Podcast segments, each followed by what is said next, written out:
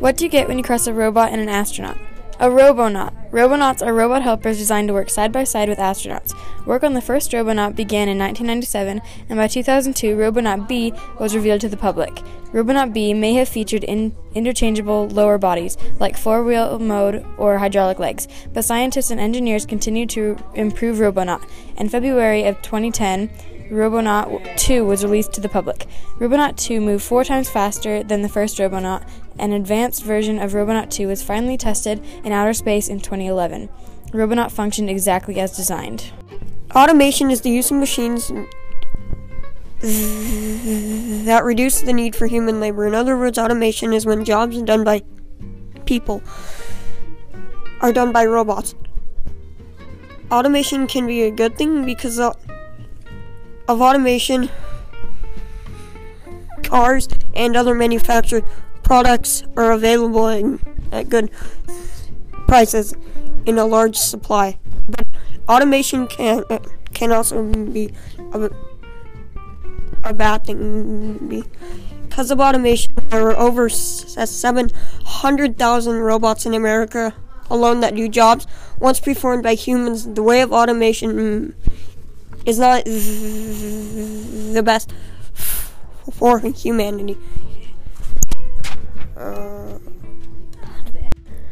from airplanes to forklifts, hydraulic power is the strength behind many amazing technologies that affect our daily lives, even the brakes on your school bus. But how do they work? First, fluid is rapidly released into a chamber through a valve. As the fluid collects, the valve is slammed shut, which causes the pressure spike. Because the chamber is sealed, the pressure has nowhere to go.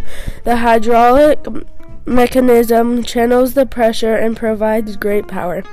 And that's how, with the help of hydraulics, Grandma can stop a car with one foot.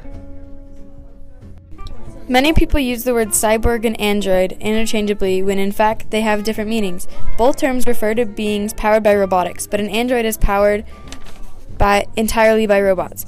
Though androids are completely mecha- mechanical, they are designed to look like humans. They may have synthetic skin, hair, and other features, but no human organs. On the other hand, cyborgs are part human and part machine. They may have robotic hands, legs, or eyes, but all cyborgs have surgically implanted technologies that enhance their abilities. It is widely acknowledged that machines are stronger than people, but is it possible for them to become smarter than us too? Some scientists fear that it is, or says the theory of technological mm, singularity in a nutshell. The theory says that when a computer becomes capable of improving its own capabilities, even in the slightest way, it will go into an infinite loop. That it gets smarter which would inevitably, inevitably lead over to machines becoming smarter than people, or so the theory goes. Such gains in available intelligence might lead to huge in, in improvements in science and in medicine. Mm. Also, diseases can be cured and so forth. On the other hand, it could lead to total domination of the world, which would be bad. Fellow members of the Springfield Robotics Club, it has come to my attention that the workshop has been left an absolute mess on at least two separate occasions. Remember that this is a shared space, so we must clean up behind ourselves after every meeting. It is in the spirit of our club meeting space that we establish this room. When you take a tool off the rack, put it back. If everyone puts their tools back immediately after they are done using them, there will be a minimal mess to clean up, and we won't get kicked out of our spot. So if you like having a meeting place, put your tools back.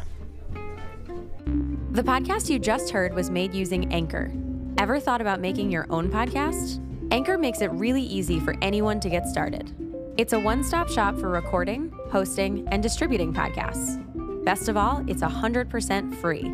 Sign up now at anchor.fm slash new. That's anchor.fm slash new to get started.